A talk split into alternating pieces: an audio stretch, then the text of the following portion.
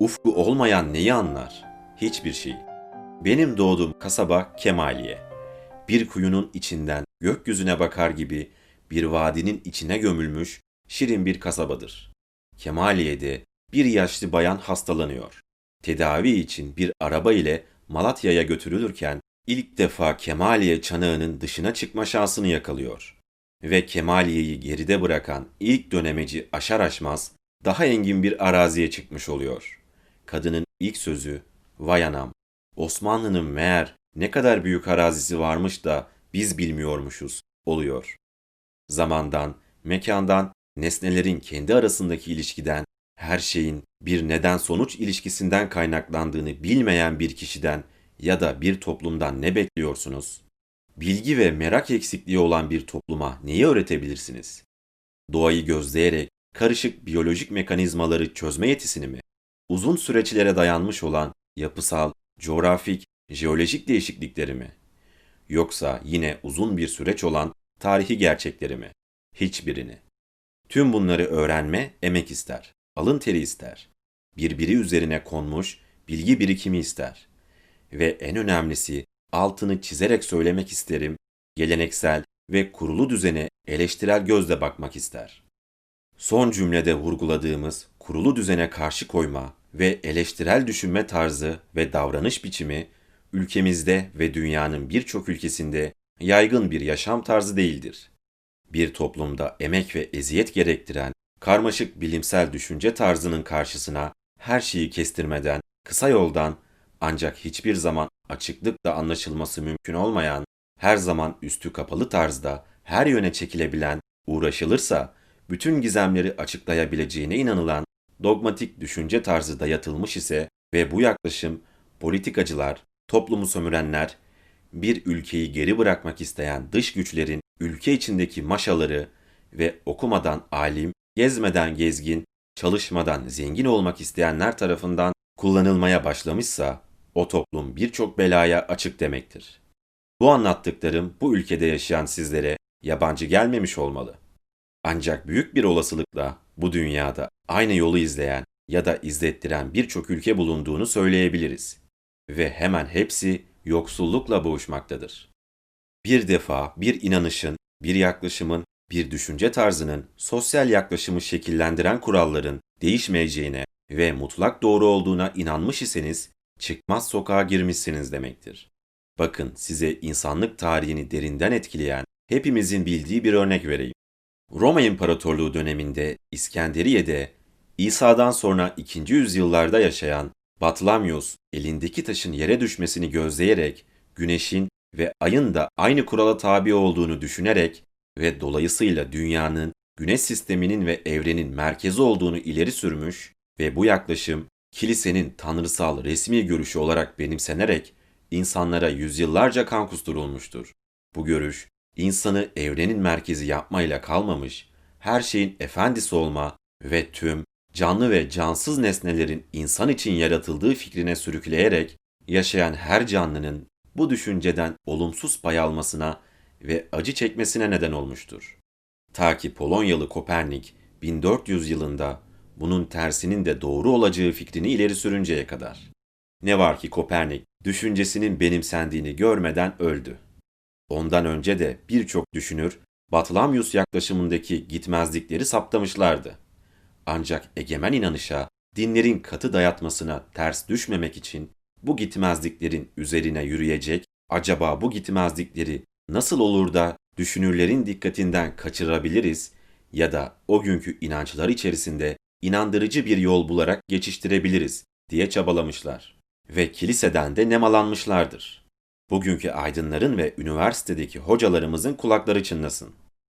Örneğin gezegenlerin ve yıldızların izledikleri yolda ortaya çıkan fakat Batlamyus'un yaklaşımıyla bir türlü çözülemeyen sorular o günkü sözde bilim adamları ancak ve ancak bugün bizim birçok televizyonumuzun programlarında dogmatik düşünceye saplanmış, çıkmazdaki ülkelerin ve bizim sorunlarımızın nedenlerini göz ardı ettirmek ya da uzaklaştırmak için ileri sürülen, hepsi kendi başına bir komedi olan söyleşilere bile taş çıkaran çözümlerle geçiştirilmeye çalışmışlardır. Batlamyus'un kitabı Arapçaya da çevrilmiş. Müslüman ülkelerin tümüne dağıtılmıştır ve İslam dünyasınca en büyük alim olarak nitelendirilmiştir. Çünkü tüm semavi dinlerde olduğu gibi insan Batlamyus'un bu yaklaşımında evrenin tam orta noktasına yerleştirilmiş, her şey, hatta kendi cinsinin dişileri dahi insanoğlunun yani burada kastedilen erkeğin emrine verilmiştir. Bu düşünce Avrupa'yı da din adamları ve şairler aracılığıyla tamamen sarmıştı. Bırakalım daha sonraki yıllarda bu düşüncenin ortaya çıkardığı vahşi kapitalizmin neden olduğu doğanın tahribini geçmişte yüz binlerce kadın doğal felaketlerin nedeni olarak gösterilerek yakılmıştı. Bugün biz Batlamyus'u suçlamıyoruz. Suçlayamıyoruz. Çünkü evrendeki olayları inceleyebileceği elindeki tek araç gözleriydi. Yapabileceği de o kadardı. Ancak bizim kınadığımız bu geleneksel düşüncedeki açıkları görmeyip bu gedikleri yok sayanlar ya da bu gedikleri görüp onları bilimsel gerçeklere dayanıyormuş görüntüsü ile bir cambazın kıvraklıkları ile daha az bilen insanları yanıltmak için kullananlardır. Bu iki zümrenin her kesimi de şu anda ülkemizde ve üniversitelerimizde tahmininizin çok daha ötesinde yüksek sayılarda temsil edilmektedir. Hatta bu bilimsel düşünceye ilişkin eksiklikleri gidermek için ders verenler bile bu eyyamcı, yanıltmacı, opportunist kesimin içindedirler. Doğal olarak kastettiğimiz kesim, geleneksel düşünceye her zaman ters düşmesi beklenen, değişimin ilkelerini incelemekle yükümlü olan evrim kavramını üniversitelerde ders olarak verenlerdir. Bizatihi bu kesimin birçoğu Kopernik öncesi Batlamyus'un kusurlarını ve eksikliklerini bile görmemezlikten gelen, hatta bu kusurlara kılıf uydurmak için çırpınan bilim adamı kadrosundan maaş alan insanlardır. Esas tehlike burada yatmaktadır. Tuz kokmuş ise kokuşmayan hiçbir şey kalmamış demektir. Türkiye'nin en büyük üniversitelerinden birinde, Gazi Üniversitesi'nde bundan 4-5 yıl önce Kur'an'a göre neden evrim olamaz adlı bir bitirme tezi yaptırılmış ise bu ülkede bir evrim kavramının algılanmasından söz edilemez. Evrimin toplu olarak tartışıldığı panel, sempozyum ve benzeri toplantılara aktif olarak katılmama kararı almıştım. Ancak İnönü Üniversitesi'nin rektörü Sayın Profesör Doktor Fatih Hilmioğlu'na ve evrimle ilgili böyle bir düzenleme yapmak istediğini galiba ilk olarak bana açıklayan sevgili öğrencim Sayın Profesör Doktor Murat Özmen'e saygım ve sevgimden ve doğal olarak siz dostlarımla birlikte olabilmek için bu kararımı rafa kaldırdım. Profesörler halkımızın evrim algılayışının ne olduğunu anlatmamı talep etmekteydi. İlk etapta böyle bir talep çok masumane bir yaklaşımla sadece 42 yıllık bir hocanın gözleminin ve tespitinin ne olduğunu anlamaya yönelik gibi görünmekteydi. Ancak gerçekten 42 yıllık uğraşı ve deneyim bunun zannedildiği kadar kolay olmadığını bana çoktan göstermişti. Bu, bir görme özürlünün ünlü ressam Rembrandt'ın eserlerini bir işitme engellinin Beethoven'ın 9. senfonisini nasıl yorumladığını anlatmak kadar zordu. En zoru da sempozyumun başlığı gereği köre Rembrandt'ın eserlerini, sağıra da Beethoven'ın senfonisini nasıl öğrenebileceğini ve yorumlayabileceğini öğreteceğimizdi. Öğretmenin en önemli kısmı nereden başlanacağını bilmektir. Burada şimşekleri üzerime çekeceğimi bile bile bir şeyi vurgulamadan da geçemeyeceğim. Bu sempozyumun yapılmasını takdirle karşıladığımı belirtmek isterim. Ancak içeriği bakımından bakıldığında bizatihi tertip komitesinin bu ülkenin evrim eğitimi sorununu yeterince algılamadığını üzüntüyle gözlediğimi söyleyebilirim.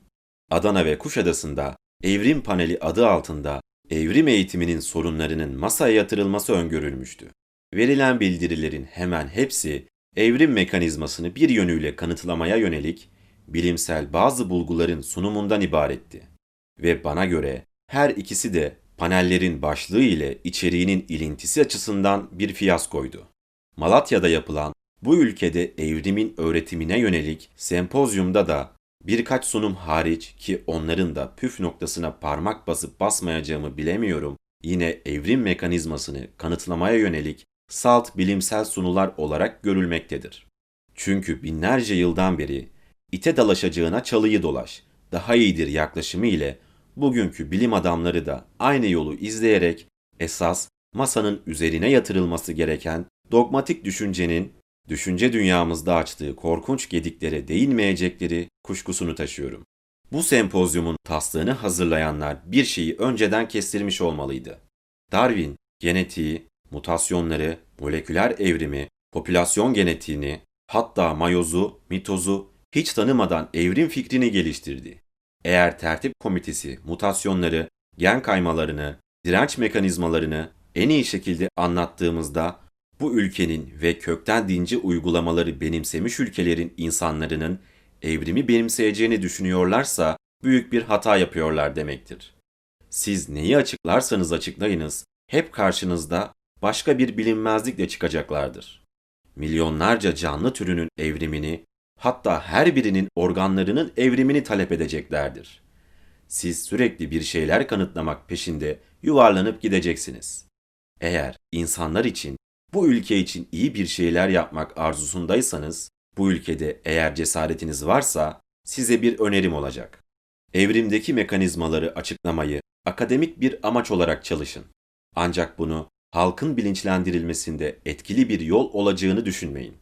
Yapacağınız en önemli görev yaptıklarınızın doğru olduğunu değil, karşınızdakilerin binlerce yıldır yaptıklarının hata olduğunu söylemek ve yüzlerine vurmaktır. Bu hataların insanları hangi acılara sürüklediklerine ilişkin mevcut belge ve kayıtlar evrim mekanizmasının açıklanması için elde edilenlerden çok daha fazladır.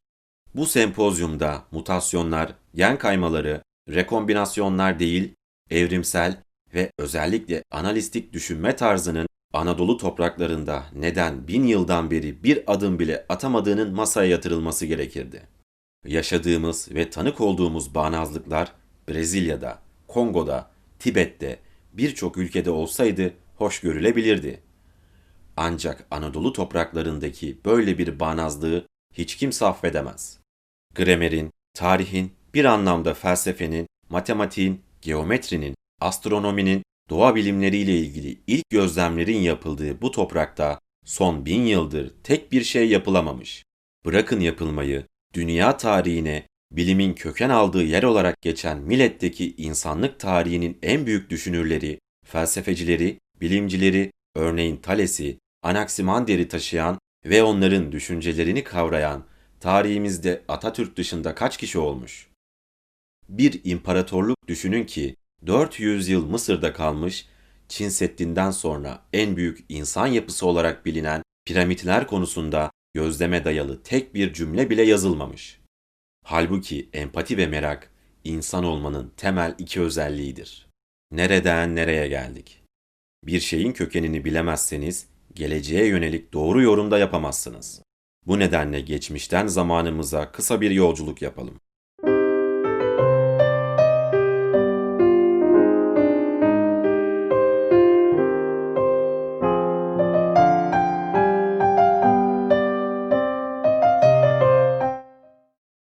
Eski Türklerin dünyaya bakışları şamanizm. Türk milleti olarak oluşum, evrimleşme, köken hakkında hiç bilgimiz olmadı mı? Oldu. Daha Orta Asya'dayken her insan gibi Türkler de kökenleri konusunda merak ettiler ve kendi mitlerini ana han dini olarak bilinen şamanizm içerisinde yarattılar. Şamanizmde inanca göre insanlar iyi ya da kötü diye gruplara ayrılmıyordu. Bu nedenle cennet ve cehenneme denk kavramlar geliştirilmemişti. Şamanlıkta her yer ve her şey kutsaldır. Bu nedenle büyük kayalar, ağaçlar, su kaynakları, hatta yaban hayvanları kutsaldır. Onların hepsi akrabamız olarak bilindi. Doğayı tüm canlılarla birlikte paylaşmayı benimsediler. İnsanı doğanın efendisi olarak kabul etmediler. Şamanizmde kutsal kitap ya da tapınak yoktu. Merasimleri kutsal günler, ölüm, bayram günlerini Tanrı ile ilişkide bulunduklarına inanılan kam ya da kaman denen rahipler yürütürdü. Şaman sözcüğü kamandan türemiştir. Savaş sırasında insan öldürmenin meşru, bunun dışındaki öldürme olaylarında devletçe ceza verilmesini öngören bir düşüncenin egemen olduğu toplum yapısı vardı. İçkinin kurallar içinde içilmesi kaydıyla serbest olduğu, erkek kadın eşitliğinin tam sağlandığı bir düzendi bu. Şamanizmin İslamiyet ile değişmeyen tarafları Anadolu Aleviliği, keza Bektaşilik ile günümüze taşınmıştır.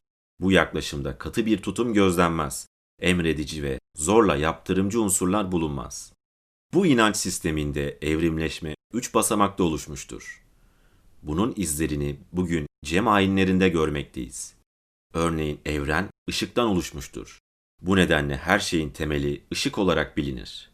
Bu inançları nedeniyle Osmanlılar Türkmenlere biraz da aşağılayarak ışık taifesi adını vermiştir. Cansız ve canlı, insan hariç varlıklar oluşmuştur. Canlıların birbirinden halk edindiğine ilişkin inançları vardır. Canlıların hepsi kutsaldır. İnsan varlığının iki evresi vardır. Birinci evrede insan bedenleşmemiş bir enerjidir, ışıktır. İkinci evrede insan devriye yoluyla evrimleşerek vücut bulmuş ve cisim olarak ortaya çıkmıştır. Bu düşünce tarzı Türk yurdunun işgali için ilk denemelerin yapıldığı yani Muaviye'nin Horasan valisi Ubeydullah bin Ziyad'ın Buhara'yı kuşatması sonunda Emevi komutanı El-Kuteybe başta olmak üzere yaklaşık 100 yıl boyunca Türkleri kılıç zoruyla Müslüman yapmasıyla sonlanır. Türklerin oluşumla ilgili kendi özgün mitleri bu tarihte sona erer fakat çeşitli din ve inançların etkisi altında değişime uğrayarak bugünkü Bektaşilik ve Alevilik kültürü içerisinde zamanımıza kadar gelir. Anadolu'da birçok başka uygarlık da yaşamıştı. Urartular, Hititler, Lidyalılar, Frikyalılar gibi. Her birinin kendine özgü yaratılış miti vardır. Ancak Hristiyanlık zaman olarak Türklerden çok daha önce Anadolu'ya ulaştığı ve yerleştiği için Türklerin bu mitleri yaşam tarzı olarak tanıma fırsatı olmadı. Ve belki onların öyküleri, davranış biçimleri bölük pörçük kültürümüze girmiş olabilir. Orta Asya'da özellikle Buhara ve Mavera Ünnehir'de Türkler neyle ve hangi mitolojiyle karşılaştı? Bunu da kısaca görelim. Türklerin karşılaştığı mitolojinin iki önemli kaynağı ya da ayağı vardır. Birincisi Sümer mitolojisi, ikincisi Mısır uygarlığıdır. Bu ikisini birbirine bağlayan ve yeni sentez çıkaran Urfa üzerinden Filistin'e, oradan da Mısır'a giden ve Mısır'dan geriye gelerek Kudüs'te yeni bir inanç sistemini dünyaya empoze eden Musevilerdir. Bu süreci kolay anlayabilmek için tarihsel sıralamaya göre bazı başlıklarla görelim. Sümer ve Mısır mitolojisi. Önce tanık olduğum ve ne büyük tehlike altında olduğumuzu gösteren bir girişim ve anımla başlamak istiyorum. Türk orta öğretimine bilimsellik kazandırma çabamız Mısır mitolojisine çarptı. 1992 yılında o zamanın Milli Eğitim Bakanı Sayın Köksal Toptan'a giderek orta eğitim kitaplarının çağdaş ve bilimsel merakı uyandıracak tarzda yazılması gerektiğini uzun ve oldukça sert bir tarzda anlatmaya çalıştım. Herhalde ikna olmuş olacak ki Dünya Bankası'nın desteklediği program geliştirmeye beni ve 5-6 meslektaşımı bir o kadar da Milli Eğitim Bakanlığı uzmanını görevlendirdi. İki yıl çalıştık. Galiba iyi bir programda geliştirdik. Son düzeltmeleri yaparken o güne kadar tek bir cümle katkıda bulunmayan sözüm ona Milli Eğitim Bakanı uzmanlarının bana söylediği Hocam biliyorsunuz bu kitaplarda bölümlerin arasında okuma parçaları koymak gerekir. Ben de çok iyi olur dedim. En az yeni ve ilgi çeken biyolojik araştırmaları ve konuları buralarda anlatmak mükemmel olur dedim. Yok hocam, bu konular maneviyatımıza yönelik konular olacak dediler. İyi dedim. Atatürk'ün başarıları ile ilgili şeyler yazarız. Olmaz dendi. İnançlarımızın güçlendirilmesi gereken konular olacak. Yani ne diyorsunuz? Yunus suresinde Yunus peygamber Akabe'de balığın midesine giriyor. Üç gün denizin altında yol alıyor. Sonra Nil Nehri deltasında karaya çıkıyor muyu? Anlatalım. Yoksa Musa'nın bir asa darbesiyle Kızıldeniz'in ikiye ayrıldığını, 12 kabilenin geçtiğini, birinin sulara gark olduğunu mu yazalım? Bunun üzerine bana önümüzdeki hafta bir daha toplanalım. Bu konuları gözden geçirelim dendi. İkinci günün sabahı resmi bir araba ile bakan imzası taşıyan bir zarf geldi. Milli Eğitim Bakanlığı ile ilişkimin kesildiğini tebliğ eden bir zarf. Ben yine de mitolojinin anlatımı taraftarıyım. Hem de Türk insanı evrimi nasıl algılıyor başlığı altında. Yaratılışın ne olduğunu insanlarımıza doğru anlatabilmek için ilk olarak Sümer, daha sonra Babil, daha sonra Süryani ve İbrani tarihini ve mitolojisini bilmek gerekiyor. Tarih Sümer'de başlar kitabını okumak ve İstanbul Arkeoloji Müzesi'nde bulunan çok sayıdaki Sümer yazıtlarını bir defa görmek gerekiyor. Çünkü evrim kavramını bugünkü çağdaş bulgularla bile anlatamayacağımız apaçık ortada. Neden mi dersiniz? Çünkü en çok bilim adamı barındıran ve en çok bilgi birikimi olan Amerika yönetiminin hemen hemen tümü, halkın önemli bir kısmı, bizim bilim adamı kadrosundan maaş alanların da neredeyse tümü, halkımızın tümüne yakını, katıksız olarak yaratılışa inanıyor. Bu nedenle evrimleşmeyi sağlayan düzeneğin doğru olduğunu anlatmak için çırpınmanın hiçbir yarar getirmeyeceğini bir daha vurgulamak istiyorum. Eğer cesaretiniz varsa, eğer gerçekten sorunu kökten çözmek istiyorsanız, yaratılışın bilinmesi ve kuşaktan kuşağa saklanması gereken sadece ve sadece bir mitoloji olduğunun bizim ağzımızdan açıklanması gerekiyor. Tarih ve semavi dinlerin inançları önce 3000 yıllarında Sümer'de başlar. Tanrılar insan tarzında tanımlanmıştı. Başlangıçta bir yaratılış olduğuna inanılmıyordu. Sadece diğer tüm tanrıları yaratan deniz tanrıçası Namnu'nun denetlediği sonsuz bir suyun olduğuna inanılıyordu. Ayrıca iki büyük tanrının su tanrısı Enki ve en büyük tanrı Ninhursag'ın olduğunu, bu tanrıların çocukları olarak An, erkekti ve gök tanrısıydı ve Ki, dişiydi ve yer tanrısıydı, tanrılarının olduğuna inanılıyordu. Semavi dinlerde Allah ile birlikte hiçbir zaman yaratıldığı belirtilmeyen ve hep var olduğu bilinen dört büyük meleğin Cebrail, Azrail, Şeytan ve Mikail'in yapısı ile bu tanrılar arasında bir homoloji kurulmaktadır. An ile Ki'nin birleşmesinden yine büyük bir tanrı olan hava tanrısı Enlil doğdu. Kutsal kitaplarda, Tevrat, Kur'an ve zaman zaman İncil'de yerleri göklerden ayırdık sözcüğü Enlil'in gökleri yerden ayırma efsanesinin tekrarıdır. Ve buna bağlı olarak bitki ve hayvanların oluşması ile Sümer evrimi başlamıştır. Enlil, Tevrat'ta erkek olarak geçen ve bugün Uruk şehri devleti olarak bilinen yerde yüzlerce yıl takdis edilmiştir. İkinci Dünya Savaşı'ndan kısa bir süre önce Almanlar tarafından bulunan kitabelerde Enlil'in asasını kime verirse bir çeşit peygamber ya da tanrı rütbesine sahip olacağı yazılıyordu. Hatta bu kişi denizleri bile yarabilirdi. Musa'nın asa taşımasının kökeni de bu geleneğe dayanmaktadır. Hatta bu kişi denizleri bile yarabilirdi. Enlil'in en önemli iki tanrıdan biri olan Ninhursag'ın kızına bir kayıkta tecavüz etmesiyle iki adı olan Nanna ve Sin yani ay tanrısı doğdu. Bu adlar Aramice'ye Habil ve Kabil olarak geçmiştir. Güneş tanrısı Utu ve Venüs tanrıçası Inanna ise ay tanrılarının çocuklarıdır.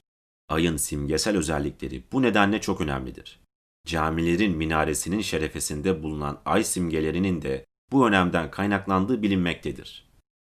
Tevrat'ta Havva Adem'in kaburga kemiğinden yaratılmıştır denmektedir. Niye kaburga kemiği?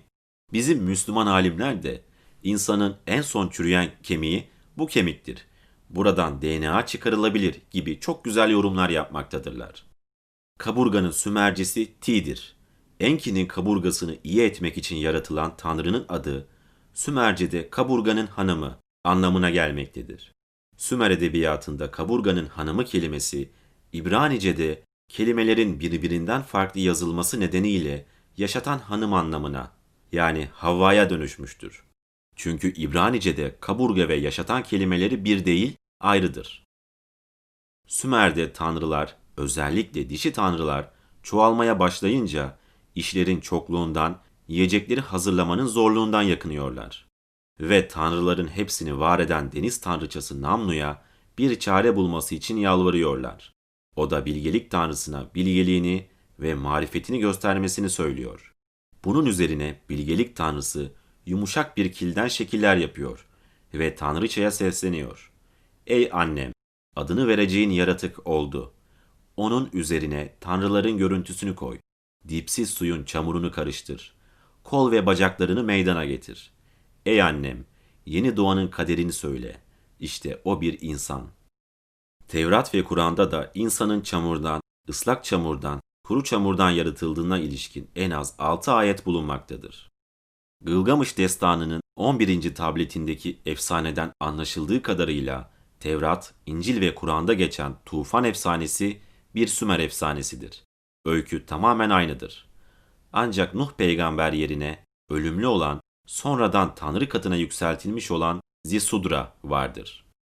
Tanrı Enlil'in gökleri yerden ayırması ile evrenin yaratıldığına inanan Sümerler, dualarında yerleri ve gökleri yaratan Ulu Enlil diye dua ederken, anlaşılması çok kolay bir katılımla Tevrat, İncil ve Kur'an'da da yerleri ve gökleri yaratan Ulu Tanrı diye dua edilmektedir. Yaratılışa ya da başka bir mitolojiye inanabilirsiniz. Bu sizin tercihiniz. Ancak bir olay, kullandığınız kaynaktan önce belgelenmiş, yazılmış ya da yorumlanmış ise ahlaki olarak o kaynakları da birlikte vermeniz gerekir. İşte dogmatiklerde bu ahlaki gelenek oluşmamıştır. Bu nedenle de hiçbir şeyin aslını anlayamazlar. Örneğin Kaptan Kusto, Atlantik'te iki su akıntısının birbirine karışmadığını açıklayınca, İslam ülkelerindeki kendine ilim adamı süsü veren birçok kişi yıllarca şu açıklamayı yaptılar. Kutsal kitabımızda zaten bunlar yazılıydı. Ancak bilim adamları bulamadılar. Kendisi bu bilgi üzerine Müslüman oldu diye bir de yakıştırma yaptılar. Kaptan Kusto vasiyeti gereği Hristiyan mezarlığına gömüldü. Bilim adamı sorumluluğu gereği suların birbirinden ayrılmama durumu da incelediğimizde bilim çevreleri tarafından Sümer metinlerinde yazılı olduğu zaten biliniyor. Mitolojimizin ikinci kolu Mısır uygarlığı kaynaklıdır. Arzu ederseniz bu bilgileri Louvre Paris, British Museum Londra, hatta İstanbul Eski Eserler Müzesi'nde görebilirsiniz. Mısır'da M.Ö. 1350 yıllarında başa 4. Amenofis yani Tutankamon'un kayınpederi geçti. Bilindiği gibi tek tanrılığı ilk defa Amenofis ortaya attı. Çok tanrısı olan bir evrende kargaşalık olur yaklaşımı ile tanrı sayısını bire indirdi. Yani tek tanrılık semavi dinlerin değil Amenofis'in fikridir. Tahta çıkar çıkmaz tanrılar tanrısı Amon-Ra'yı ve diğer tüm tanrıların adını tapınaklardan sildirdi ve bir yasayla sadece tek bir tanrıya tapınılacağını emretti. Tek bir tanrı vardır. O da güneşin kendisi Aton'dur, dedi. Böylece dünyada ilk defa tek tanrılı Aton dinini kurmuş oldu. Teb rahipleri Amenofis'in bu yaklaşımına büyük tepki gösterdiler. Amenofis adını değiştirerek her şeyin yaratıcısı ve güneşin sevgilisi Aton'a hizmet eden anlamına gelen Akenaton adını aldı. Bir de Aton'a şiir yazdı.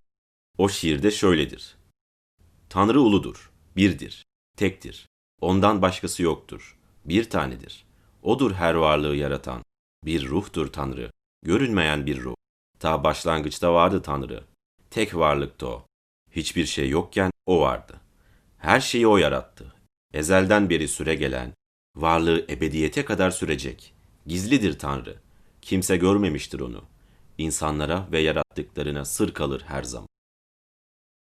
Daha sonra yüzyıllar boyu eski Mısır'ın başkenti olan Amon kültürünün de merkezi sayılan Karnak Tapınağı'nın bulunduğu Teb'i terk ederek yeni başkent ilan ettiği Güneşin Ufku anlamına gelen Akenaton şehrine yerleşmiştir.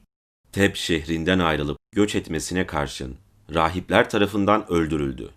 Ölümünden sonra bu din Teb rahiplerinin etkisiyle yasaklandı. Daha önceki tanrılar yine sahneye çıktı. Amon-Ra tekrar en büyük tanrı oldu. Eski Mısır dilinde bu tanrıya dua etmek için Ya Rab ya da Ya Rabbim denirdi. Bu sıfat ilk olarak Tevrat'a, sonra İncil'e, en sonunda da Kur'an'a geçti. Duaların kabulü için duaların sonunda en büyük tanrı adına Amon ya da Amen adına bir bağlama yapıldı. Zaten amin ya da amen kelimesi de oradan gelmektedir. Bazı kaynaklarda Amenofis, Tanrı Aton'un dünyadaki temsilcisi olduğunu ileri sürerek yeni yani ilk olarak dünyada peygamberlik ilan ederek okunan duaların sonuna adından kaynaklanan amen kelimesinin eklenmesini emretti. Ve bu gelenek Musa tarafından Tevrat'a taşındı. Ve sonunda üç dininde dualarına girdi. Amen kelimesi zamanla değişerek amine dönüştü. Mısırlılar daha önce de ruh dünyasına ve insanın ölünce ahirete gideceğine, mahşer günü yargıç Allah'ın giden kişinin iyiliklerini ve kötülüklerini tartacağına, iyi ise kişinin ebedi cennete giderek daha sonra ortaya çıkan semavi dinlerde tariflendiği gibi çok rahat yaşayacağına, kötülükleri fazla çıkarsa cehenneme giderek orada yanacağına, sonsuz eziyet çekeceğine inanılıyordu.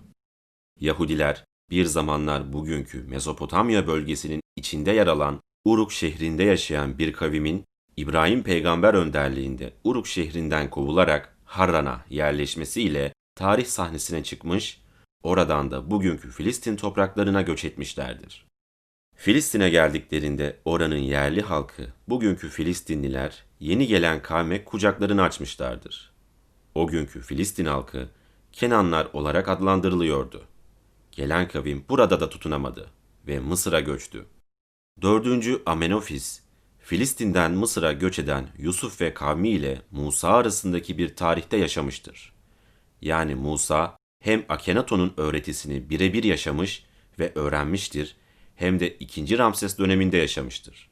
Ve 2. Ramses'ten İsrailoğullarına eziyet etmemesini istemiştir.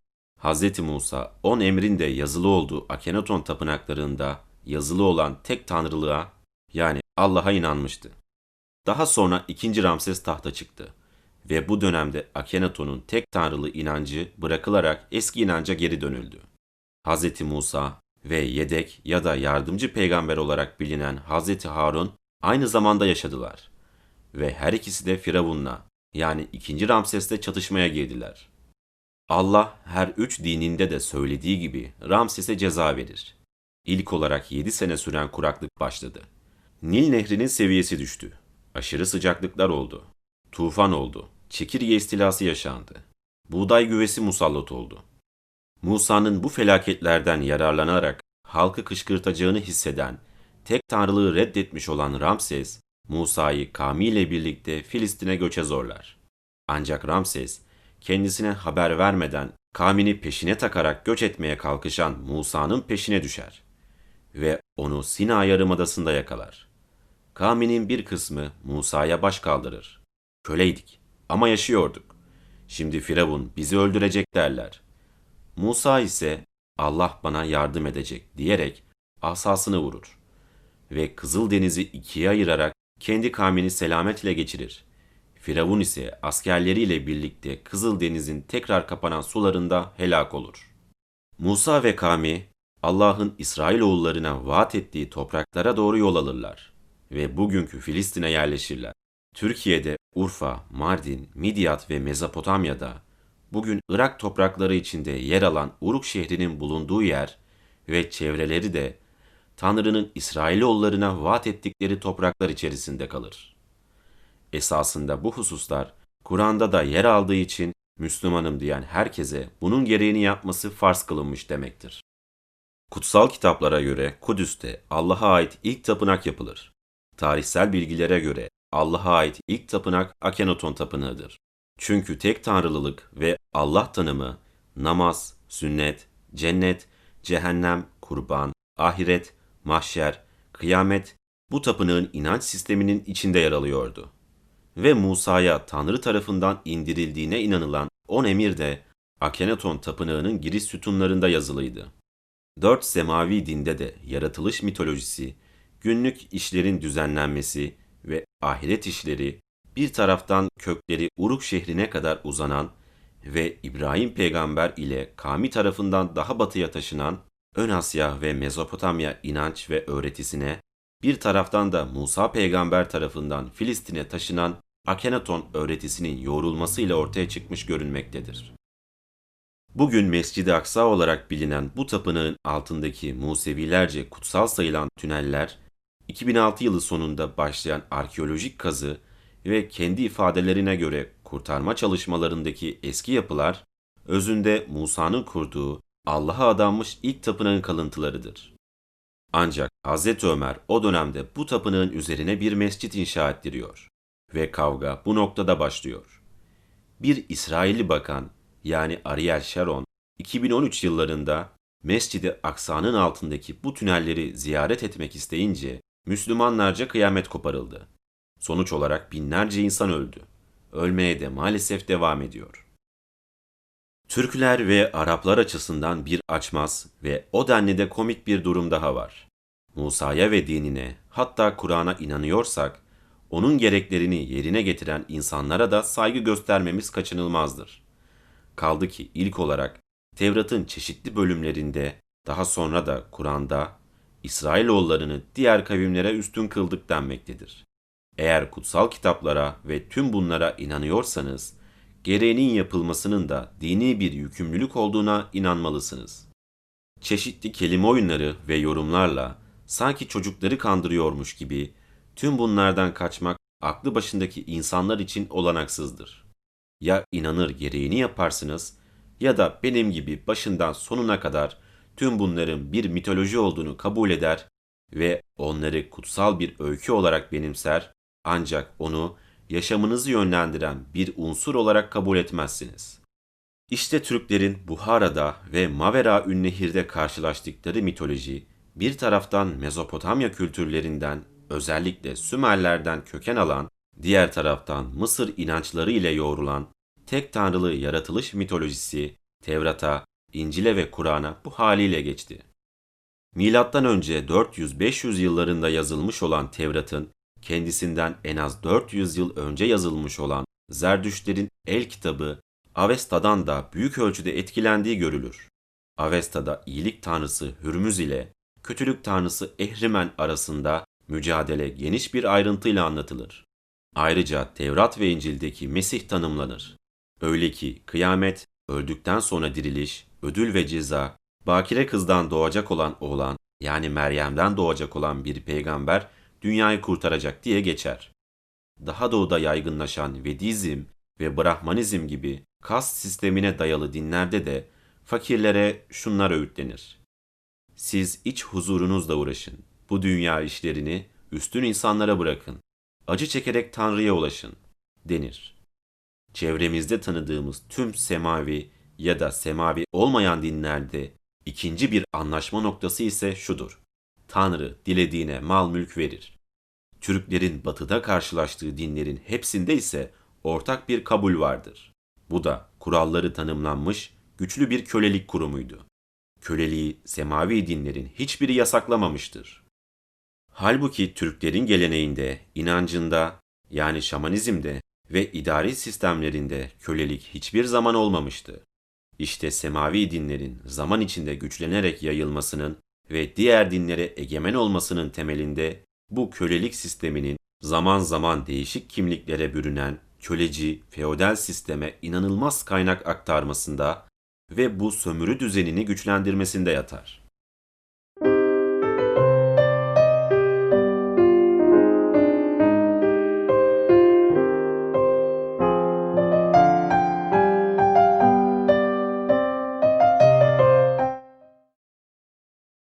Peki geleneksel yaratılışın dışında başka şeyler de olabileceğini düşünen hiç olmadı mı?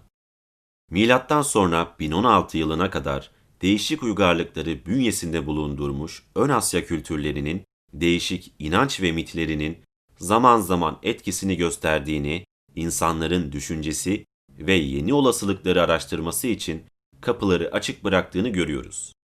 İslam alimi olarak bilinen Cahız, bilim kuşkuyla başlar demiştir. Bu nedenle bu dönemlerde Müslümanlığın da yaygın olduğu bu coğrafyada antik Yunan düşüncesinin de temelini oluşturduğu bilimsel yaklaşımlara rastlıyoruz. Ve bu bilimsel düşüncenin İslam uygarlığına güçlü bir iğme kazandırdığını görüyoruz. Öyle ki bu iğme ile İslamiyet, Orta Asya'dan Endülüs'e kadar uzanan zamanına göre gelişmiş bir uygarlık kurdu. İslam tarihinde Biruni ve Hasan Kaleli İbrahim Hakkı Hazretleri evrimsel düşünceye, geleneksel düşünceden farklı bakan insanlar olarak bilinir. Ne yazık ki bu düşünceleri de büyük ölçüde dünyaya tanıtan Batı dünyasının yazarları, bilim adamları olmuştur. İslam dünyası neden çöktü? Milattan sonra 1016 yılında İslam alimleri olarak adlandırılan çok sayıda insan bir araya toplanarak Kur'an konusunda uygulamaya yönelik bir tartışmayı başlatıyorlar. Buna bilimcilerle kadercilerin karşılaşması deniyor. İmam Gazali çok iyi bir hatip olması nedeniyle biz ancak beş duyumuzla algılayabiliriz. Halbuki kutsal kitabımız bu duyuların dışındaki gerçekleri bize ulaştırmaktadır. Mealinde bir konuşma yapıyor. Ve bu nedenle Kur'an üzerinde hiçbir şekilde yorum yapamayız. Tek bir esresini bile değiştiremeyiz. Ebedi olarak verilen ilkelere ve düşüncelere bağlı kalmalıyız diyor. Ve İslam ülkesinin evrimleşmesini bu noktada kapatıyor. Ve İslamiyet bu tarihten itibaren gerilemeye, bugüne kadar devam eden düşüşe geçiyor. Sakın o eskidendi, şimdi değişti diye sevinmeyin. Ulusal televizyon kanallarımızda her gün, her dakika ilahiyat profesörlerinin dünya işlerini anlamada akıl tek başına yetmez. Her şeyi akılla, bilimle çözmeye kalkışırsanız imanınızdan olursunuz dediğini duymuşsunuzdur. İşte bu cümle bilimi tamamen bitiriyor. Çünkü bu fikre inanan insan her karşılaştığı sorunda direkt olarak maneviyata yönelecektir. Bu da çözüm arayışının engeli demektir. Maalesef bu nedenle bütün İslam dünyası bilimde geri kalmıştır. İşte bana anlat diye verdiğiniz Türkiye'de buna bazı durumlarda 58 İslam ülkesinde ve Bağnaz Musevilikte, Hristiyanlıkta ifadesini de ekleyebilirsiniz. Evrim algılanması nedir konusu bu tarihte noktalanıyor. Bir adım atılamıyor. Bu ülkeler ve bu düşünceyi benimseyen kitleler evrimleşemiyor. Ve evrim algılamalarında ne yaparsanız yapın herhangi bir değişiklik meydana gelmiyor. Gelemiyor. Moleküler biyoloji, genetik, popülasyon genetiğini anlatsanız dahi. İşte bu nedenle bu sempozyum evrimi algılayamayan insanlarla mitolojinin organik bağının ortaya konduğu ve bu bağın nasıl kırılması gerektiğini inceleyen bir toplantı olmalıydı. Gördüğümüz gibi köklerimiz, kültürümüz, geleneklerimiz, göreneklerimiz, tarihin yazıldığı Orta Doğu'nun mitlerine uzanmıştır. Bir açıdan kültürel bir zenginliktir. Ancak bu mitleri aynen ya da dolaylı olarak inançlarımıza taşıyarak bugüne kadar getirmemizden ve bu mitlerin günlük yaşamımızdaki belirleyiciliğinin değişmez olduğuna inandığımızdan, bu mitlere karşı çıkanları en ağır şekilde cezalandırdığımızdan dolayı bu kültürel zenginlik aynı zamanda ayaklarımıza bağlanmış prangaya dönüşmüştür. Sümerler'de ve semavi dinlerle köken ilişkisi olmayan Ön Asya uygarlıklarında bile türban takma geleneği bilinen bir gerçektir. Çorum Arkeoloji Müzesi'nde birçok eski eserde özellikle türban figürlerinin anlamı kimler tarafından takılması gerektiği açık açık işlenmektedir. Ne gariptir ki bu eserler bilimsel dergilerde yayınlanmamıştır ve Çorum'daki bu eserlerin fotoğraflarının bile çekilmesi kesinlikle yasaklanmıştır. Tasvirleri incelediğinizde özellikle bu coğrafyadaki o dönemlerde başörtüsünün genellikle tapınaklardaki erkeklere cinsel eğitim veren kadınlar tarafından takıldığı biliniyor. Gözümüzü kapayarak bir yere gidemeyiz. Türkiye'nin ve büyük olasılıkla birçok İslam ülkesinin gündeminin en önemli maddesi olan ülkemizdeki demokrasinin işlemesini sekteye uğratan, çok vahim olaylara gebe bırakan türban tartışmasını bile analiz edemiyoruz. Örneğin türbanın nereden kaynaklandığını, ne zaman ortaya çıktığını, ne amaçla kullanıldığını, ilk defa kimler tarafından ve hangi kesimler tarafından kullanıldığını incelemeye bile yanaşamıyoruz. Başka bir ülkede yaşasak neyse der, hoş karşılarım. Ama tarihin yoğrulduğu bir ülkedeki insana hoşgörüyle bakamayız. Hiç kimse bakamaz. En basitinden Çorum Arkeoloji Müzesi'nde İslamiyet'ten yaklaşık 2000-3000 yıl önce bugünkü türbanın aynısını takmış, bu figürlerle donatılmış büyük küpleri, çanakları görmemezlikten gelemeyiz. Er ya da geç birileri bunları inceleyecektir. Bilim de, mitoloji de insanlığın ortak kafa ürünüdür. Kökleri ilkel toplumların yaşamına kadar uzanır. Bilimi anlamak için bilim öncesi veya bilim dışı düşünme biçimleriyle ilişkilerini bilmemiz gerekir. Bu nedenle evrim anlatacakların öncelikle mitoloji, din, sanat ve metafizik konularını bilmek ve bilimle ilişkilerinin olumlu ya da olumsuz tarafını sergilemek zorundadır. Bu nedenle bu konuşma ağırlıklı olarak bu konularda yapılıyor. Bir görme özürlünün çeşitli yöntemlerle görmesi sağlanabilir. Ancak iki eliyle gözünü ısrarla kapatmayı sürdüren bir kişiyi ya da bir toplumu körlükten kurtaramazsınız. Biz tüm bu olumsuzlukların kökenini ve nedenini arayıp dogmanın insan soyu için nedenli tehditleri birlikte getirdiğini halka anlatmamız gerekirken ne mi yapıyoruz? Dindarıyla, bilim adamıyla, düşünürüyle, yöneticisiyle takiye yapıyoruz. Örneğin başına peruk ve şapka koyarak derse giren öğrencileri aydınlattığımızı düşünüyoruz. Ya da yüzü bile görünmeyecek şekilde soyutlanmış öğrencileri aydınlattığımızı düşünüyoruz ve başarı hanemize yazıyoruz. Esasında uyuyoruz, uyutuluyoruz. Örtü başta değil, düşüncede. 29 Nisan 2007 tarihinde milyonu aşkın insan İstanbul Çağlayan'da toplanıp Cumhuriyetine sahip çık, yarın geç olabilir tarihi toplantılarını yaparken Türkiye'nin ulusal televizyonu TRT aynı saatte ya Afrika'daki bir hayvanla ilgili belgeseli ya da bilmem ne adlı bir spor programında sağ yatsaydı golü kurtaracaktı, sola yatsaydı bu topu çelecekti tartışmasını en ayrıntılı şekilde uzmanlarına incelettiriyordu. Keza aynı minvaldeki diğer görsel basın kuruluşları da aynı duyarsızlığı kasıtlı olarak gösteriyorlardı. Bunları unutmadık. Çünkü bugün de böyle. Başını kuma sokan bir yönetim er ya da geç hem kendi başını hem de yönettiği toplumun başını belaya sokacaktır. Evrimi algılayamamanın doğurduğu zarar ne olmuştur? Evrimin tanımını bir de şöyle yapabiliriz. Sürekli mimarisini değiştiren bir evrende evreni oluşturan öğelerin de değişmesidir. New York, Paris ve Moskova Bilimler Akademisi'nin de beyan ettiği gibi evrende evrim kuramının dışında her şeyin değişmesi beklenir. Evrim kuramı değişmez.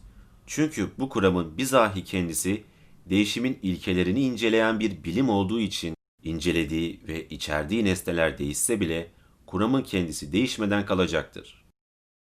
Dogma, kurulu ve geleneksel düzene koşulsuz itaat etmeyi ve değişmemeyi ilke edinmiştir. Bunun sonucu toplumlarda ve özellikle bizim toplumda evrimi algılayamama ne gibi sonuçlar doğurmuştur? Birkaç örnek vermekte yetineyim.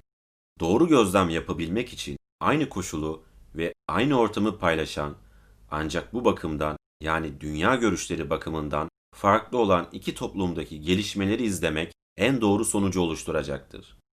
Bunun için Batı sosyologlarının da sık sık örnek verdiği Berlin'deki Kreuzburg mahallesini en iyi örnektir. Sovyetlerin yıkımından önce yaklaşık 100 bin Türk işçisi, özellikle 1964 yılında gelenler, Doğu Almanya'ya tam sınır olan ve tehlikeli bir yer olarak bilinen Kreuzburg'a yerleştirildi. Aradan tam 50 yıl geçti. Kreuzburg'daki işçilerin gerek davranış, gerek sosyal işlevler, gerek dünya görüşü, gerek giyim kuşam, gerek analistik düşünceleri bir adım değişmediği gözlendi. Sokakta birbirine tekme atma, bağırma, tükürme, dükkanlardan malların yürüyüş yoluna taşması geldikleri gün gibi kaldı. Halbuki 100 metre yanında uzanan caddede başka bir toplum, Almanlar oturuyordu. Ve bu toplum gelişmeleri adım adım izliyordu, değişiyordu. Siz zannediyor musunuz ki Avrupa Birliği biz fakir olduğumuz için içlerini almada ayak diretiyor? Ayak diretmelerinin esas nedeni değişmeyen kafa yapımızın ortaya çıkaracağı olumsuzluklardır. Düşünün ki yazılı basına göre hem de sağlık bakanlarımızdan biri Peygamberimiz sofra bezinin üzerinde yemek yediği için evinde masa bulundurmuyormuş, dedi. Başka bir kültürü ve inancı da dünya mirası olarak benimsemek ve gerekirse onun izleyicisi olmak bir erdemdir. Bunun için Yüce Atatürk, Sümerleri ve Hititleri kendi kültürünün öncüleri olarak kabul ettiği için onlara izafeten Sümer ve Eti bankalarını kurdu. Daha sonra yine değişim karşıtı dini iktidarlar tarafından bu büyük fabrikalar satılarak ortadan kaldırıldı. Şu anda da hepsinin kapısına kilit vuruldu. Atatürk Hititlerin simgesini Ankara şehrinin simgesi olarak aldı ve bu kültüre sahip çıktı. Hititlerin mirasçısı olduğunu tüm dünyaya ilan etti. Ne mi oldu? Ankara'nın Hitit güneşi olarak bilinen simgesi ortadan kaldırıldı. Bir cami simgesi kondu. Bunu izleyen birkaç ay içerisinde Avrupa Birliği, Hititler Avrupa kökenli insanlardı ve Anadolu'nun esas sahipleri onlardı. Yani Avrupalılardır kararını alarak ileride çıkacak civcivin yumurtasını folluğa bıraktılar. Gördünüz mü? Dindarlar yine düzgün iş yaptıklarını sanarak Batı'nın oyununa düştüler. Hem de sadece bir simgeyi ortadan kaldırarak. Mezopotamya, tarım bitkileri, süs bitkileri ve bazı meyve türleri bakımından gen merkezi olduğunu biliyoruz. Ancak inancı gereği değişmeyi ve evrimleşmeyi bir türlü benimsemeyen bir toplumun bunları ıslah etmesi beklenemezdi. Öyle de oldu. 58 İslam ülkesinin hiçbiri ekonomik bir çeşidin oluşturulmasına imza atamadı. Doğa müzesi kuramadı. Biyolojik arşiv yapamadı. Çevresini tanıyarak onları bilimsel olarak sınıflandıramadı. Bu söylediklerim İslam ülkelerinin ve diğer dinlerin de tutucu ülkelerinin hemen hepsi için geçerlidir. Dogmatik yaklaşımlar merak duygusunu bastırdığı için kökten dinciliğin egemen olduğu toplumların hemen hepsinde ülkelerindeki hiçbir antik eser, doğal anıtlar, hatta mitolojiler incelenemedi. Bunu evrime inanmış toplumların içinde yetişenler yaparak bu onurun mutluluğunu yaşadılar. Dogmatik yaklaşımlar geleneksel düzene sorgulamadan baş eğmeyi öğütlediği için bu ülkelerde demokrasi ve toplumsal düzenleme ile ilgili hiçbir yaratıcı adım atılamadı. Sadece ekonomik sorunlar ve inanç çatışmaları nedeniyle isyan üzerine isyanla bulundukları toplumları kemirdiler. Bu nedenle Türkiye'ye demokrasinin getirilme kararı Atatürk başta olmak üzere birkaç kişinin idaresiyle gerçekleştirildi. Bu istek toplumun alt kesiminden değil, üstten gelmiştir. 85 yıl geçmesine karşın bu nedenle demokrasi sıkıntımız sürmektedir. Düşünün, Büyük Millet Meclisi'nde Cumhurbaşkanı seçimi bunca milletvekiline karşın bir kişinin tercihiyle yapılıyor. Demokrasi ülkemizde birçok yönüyle göstermeliktir. Bu iktidar içinde geçerli, muhalefet içinde. Tek seçiciler başkan gibi gözüküyor. Niye? Pulluk kültüründen geldiğimiz için. Dogmatik yaklaşım nedeniyle evrensel kimlik kazanamadılar. Bugün dünya nüfusunun %80'i için bizim inandığımız yaratılış hiçbir şey ifade etmiyor. Çin'de bir üniversitede çalışacaksanız onlara bizim inancımızı mı anlatacaksınız? Aynı tarzda giymiyor, aynı yemekleri yemiyor, aynı şeyleri içmiyor, aynı şeyleri düşünmüyor, aynı şeylerden zevk almıyor. En kötüsü ise kendi inancımızın ve düşüncemizin dışındakileri sapkınlık olarak niteliyorsanız bu küre üzerinde yaşayan insanlarla nasıl bir araya geleceksiniz? Bu nedenle son zamanlarda uygarlıklar arasındaki çatışma sözcüğünü hafife almayın. Maide suresi 51 Ey iman edenler! Yahudi ve Hristiyanları dost edinmeyin. Onlar birbirinin dostudurlar. Sizden kim onları dost edinirse şüphesiz o onlardan olur. Şüphesiz Allah zalim kavmi doğru yola iletmez. En önemlisi kuşkuya yer olmadığı ve toplumsal doğruya saplanıldığı için bu toplumlarda analistik düşünce gelişemedi. Bunun için de birkaç örnek vermek isterim. Burada yanlış mı ya da doğru mu tartışmasına girmek istemiyorum. Bu anlattıklarımı sakin bir kafayla uygun bir zamanınızda tekrar düşünmenizi diliyorum. Kudüs, bilinen en yakın tarih olarak tanımak zorunda olduğumuz birçok peygamberin en az üçünün peygamberliğini tebliğ ettiği, kutsal kitaplardan en az üçünün indiği, Müslümanların bile ilk ibadetlerinde yöneldiği, söylenceye göre Hz. Muhammed'in miraca yükseldiği yer olmasına karşın burada tarihin hiçbir döneminde barış sağlanamamıştır. En kanlı katliamlar burada gerçekleşmiştir. Çoğu da din adına. Bugün bile Kudüs, dünyanın en güvensiz şehri ünvanını korumaktadır. Bütün minibüslerde ve otobüslerde Allah korusun yazısı olmasına karşın araç başına en çok kaza bizde, Türkiye'de oluyor. Kabe, Tanrı'nın evi olarak tanımlanmasına karşın sadece 1992 yılından bu yana ayaklar altında ezilenlerin sayısı 15 bini geçmiş durumda. Yani Allah'ın evinde bile güvende değilsiniz.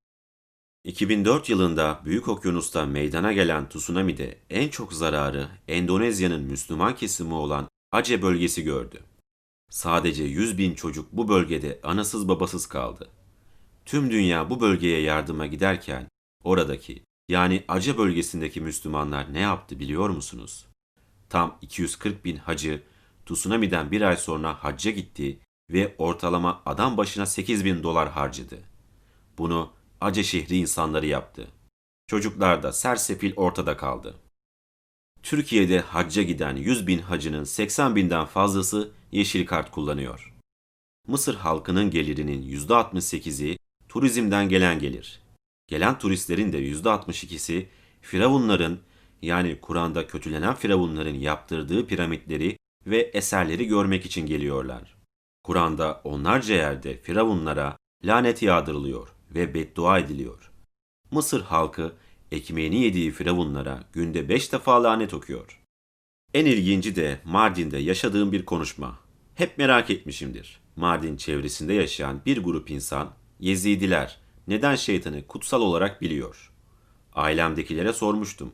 Öncelikle Adem ile Havva'yı kandırarak cennetten kovdurduğu için şeytanı sevmeyiz dediler. Daha sonra hangi Müslümana sordumsa benzer cevabı aldım. 2004 yılında Siverek civarında şeytanı kutsal bildiği söylenen bir kişiyle ilginç bir konuşmam oldu. Adama, gerçekten şeytanı kutsal olarak mı bilirsiniz diye sordum. Bana cevap olarak, anneni ve babanı sever misin? Hatta sana daha sonra kötülük etseler dahi onlara saygıda kusur eder misin diye sordu. Ben de severim ve onlara asla saygıda kusur etmem dedim. Niye etmezsin? Çünkü onlar benim dünyaya geliş nedenim diye yanıt verdim. O zaman beni dinle hocam dedi. Öyküyü bir daha başından alıp düşünelim. İnançlarımıza, hatta semavi dinlerin hepsindeki inanca göre Adem ve Havva Rab tarafından yaratılıyor ve cennete konuyor. Doğru mu? Doğru. Rab ile birlikte olan ve her zaman olan, yaratıldığı hiçbir yerde yazılı olmayan melekler de var. Azrail, Mikail, İsrafil, doğru mu? Doğru. Kitaplarımıza göre cennet bahçesinde çeşitli meyve ağaçları var. Adem ile Havva bu meyvelerin hepsini yiyebiliyorlar. Ancak yasak ağacın meyvesini yemeye izinli değiller. Doğru mu? Doğru. Ancak her ikisi de insan sıfatından yaratıldıkları için merak onların en önemli özelliği. Bu nedenle bu ağacın meyvesini merak edip duruyorlar. Yemeye de cesaret edemiyorlar. Doğru mu? Doğru. Bir gün şeytan Havva'ya yaklaşıyor ve siz insansınız. Merak ediyorsanız yiyin diyor. Ona ve Adem'e yasaklı ağacın meyvesini yediriyor. Bunlar meyveyi yer yemez edep yerleri görünüyor ve insan olduklarını anlıyorlar. Utanıyorlar ve bazı rivayetlere göre incir yaprağı ile edep yerlerini örtüyorlar. Rab Adem'e sesleniyor. Adem yanıma gelsene diyor. Adem gelemem diyor. Bunun üzerine Rab demek yasaklı meyveyi yedin. Sana lanet olsun diyor ve onu insan kisvesinde ölümlü, doğumu sırasında acı çeken bir varlık olarak dünyaya gönderiyor. Şeytanı da birçok inançta yılan kisvesinde ceza olarak dünyaya indiriyor. Ve her ikisini de birbirine karşı ebedi olarak düşman yapıyor. Neden her ibadetinizde şeytana beddua ediyorsunuz? O olmasaydı siz de olmayacaktınız. Sizin olmadığınız bir evrenin size ne yararı olacak? Biz onu anlayamıyoruz. Bu nedenle bizi dünyaya getiren ana ve babamıza nasıl saygı gösteriyorsak, Rab ile birlikte şeytana da saygı gösteriyoruz. Bu nedenle biz şeytanı aşağılayan o terimle değil, ismi güzel melek anlamına gelen ifadeleri kullanırız. Sayın hocam, bir daha bu konuşmamızı düşün. Ben de size diyorum. Belki bu konuda değil, ancak doğru bildiğimiz birçok konuda bazen yanlış tanımlardan yanlış sonuçlar çıkararak yolumuzu karartabiliriz.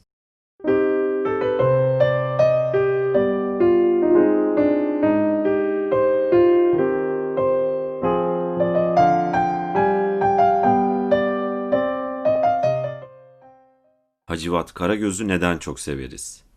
Türk toplumu ve Ön Asya toplulukları neden Hacivat Karagöz orta oyunu 600 yıl boyunca büyük bir zevkle seyretmiştir? Hiç düşündünüz mü? Hacivat Karagöz oyununun en önemli özelliği Hacivat'ın dediğini Karagöz, Karagöz'ün dediğini Hacivat tümüyle ters anlar. Hacivat Mersin'e der, Karagöz tersine anlar. Bu böyle sürer gider.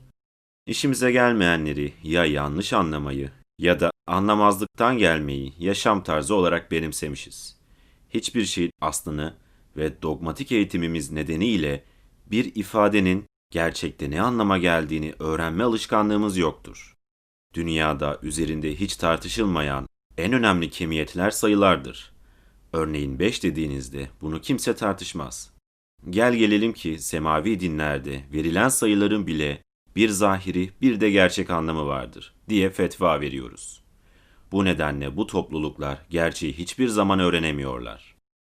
27 Mayıs ihtilalinden sonra Ankara Dil Tarih Coğrafya Fakültesi'nde bir konuşmada ülkemize damgasını vuran ve daha sonra her kademede görev alan bir politikacımız aynen şu cümleleri söylüyordu. 27 Mayıs ihtilali hükümete karşı olmamıştır. Konuşmanın ilerleyen evrelerinde işçilere karşı olmamıştır. Bürokratlara karşı olmamıştır. Emekçilere karşı olmamıştır. Memurlara karşı olmamıştır. Bilmem neye karşı olmamıştır diye sayarken birisi söz aldı. Evet Sayın Başbakanım biliyoruz sabaha karşı olmuştur diyerek gerekli yanıtı verdi. Bu insanların mesajları yanlış okuması bizi daha sonra bir yeni ihtilale birkaç açık ve net çok sayıda üstü kapalı muhtıraya muhatap etmiştir. Niye yanlış okuyoruz? Niye? Çünkü Hacivat Karagöz'ün torunlarıyız da onun için. 27 Mayıs 2007'de yeni bir muhtıra yedik. Bu muhtıranın içeriğinin ne anlama geldiğini dikkatle okumamız gerekirken neredeyse evde oturan ve televizyondan olayları seyreden ben bu muhtıranın sorumlusu ve muhatabı durumuna düşeceğim. Dogmatizm sadece bize özgü de değildir ve sadece bizi perişan etmemiştir. Bu anlattıklarım bizim için ne kadar geçerliyse dogmatik saplantıya girmiş her ırktan, her inançtan, her ekonomik düzendeki toplum içinde geçerlidir. Bakın, Hristiyan tarihinde eşek davası ya da meselesi diye ilginç bir tartışma vardır. Birileri eşeğin ağzında kaç diş olduğunu merak ediyor ve tartışma başlıyor. Tam 100 yıl. Birisi diyor ki, biz niye bu kadar tartışıyoruz? Eşeğin ağzını açıp dişlerini sayalım ve böylece kaç diş olduğunu öğreniriz. Kilise hayır diyor. Saysanız da gerçek değildir. Çünkü kutsal kitapta ve Batlemyus'un kitabında eşeğin dişi ile ilgili bir bilgi yoktur.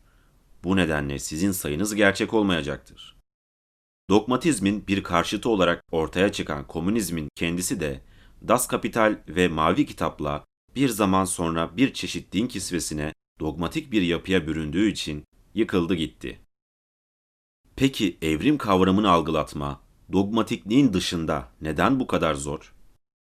Bir tarafta her ne kadar Sümer, Babil, Asur öğretilerinden aynen alınmış ya da esinlenmiş ise de Tanrı tarafından kutsal kitaplarla insanlara tebliğ edildiğine inanılan tek bir kelimesinin değiştirilmesine izin verilmeyen bir yaratılış öyküsü, bir tarafta da her an kapsamı ve içeriği değişen çeşitli bilim dallarının mekik dokuduğu, anlaşılması ve incelenmesi zor, zaman alan ve en tehlikelisi geleneksel düşünceye ve düzene ters düşen bir evrim kuramı var. İşte biz zor bir coğrafyada, zor bir konuyu öğrenmekle yükümlü olan bir meslek grubuyuz. Bunun için diğer zorluklarımızı bir masaya yatırmak zorundayız. İzin verirseniz şimdi bu konuların bazılarını da masaya yatıracağım. Evrim kavramını nasıl algılıyoruz? Sözü, tekrar söylüyorum, bu ülkenin tümüne yakını için geçersizdir. Çünkü evrimi algılayamıyoruz. Pekala, bırakın evrimi, temel bilimlerin en basit bir kuralını bile zor algılıyoruz. Örneğin üniversitelerde, ilgili konularda çalışanları hariç tutarsak, bugün uygar bir insan için olmazsa olmaz olan volt, amper, direnç kavramlarını kim kavramış ki? Kaldı ki evrendeki doğal yasaların ortaya çıktığı günden bu yana ilkeleri hemen hemen hiç değişmeyen fizik ve kimya kurallarını kavrayamayan bir kesim zaman içinde sürekli değişen biyolojik bir evrimi anlayacak, algılayacak. Sizce bu mümkün mü? Mümkün olmayacağını bazı ülke gerçekleriyle sunmaya çalışacağım. Türkiye'de 2007 tarihi itibariyle 1 milyon 200 bin çocuk ilkokula gitmiyor. Bu sayı içerisinde çocukları bir ana olarak büyütecek, eğitecek kız çocuklarının oranı ürkütücü derecede yüksek. Şu anda Avrupa Birliği ülkelerinin toplamında okuma yazma bilmeyenlerin sayısı Türkiye'dekinden çok daha az. Ankara'nın komşusu Çankırı'da ilkokula gidenlerin sayısı ancak %64. Bitlis'te ise kızların %54'ü okula gidebilmektedir. Ankara'nın içinde başarılı okullar ile başarısız okullar arasında neredeyse çağ denebilecek bir fark var. Türkiye'de 76 çeşitli lise var. Adı lise.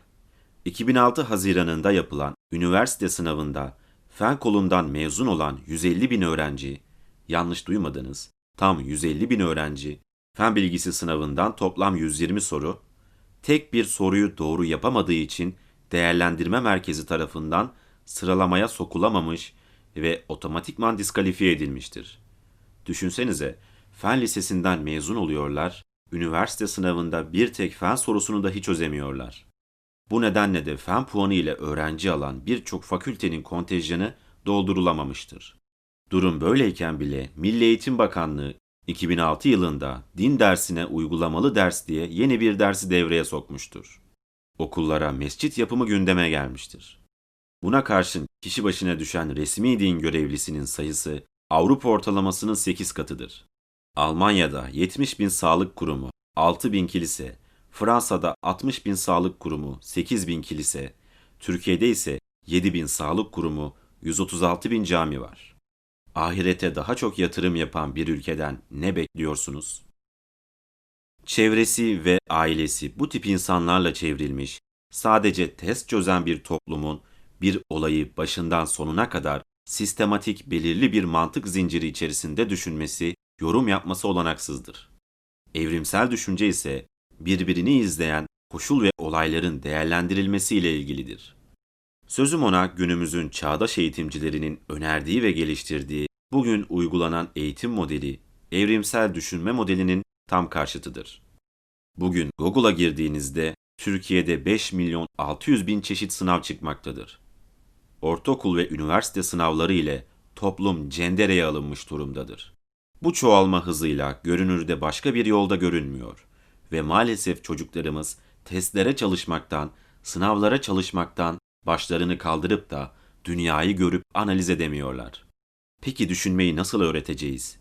Evrim düşünmeyle başlıyor, inanma ile değil.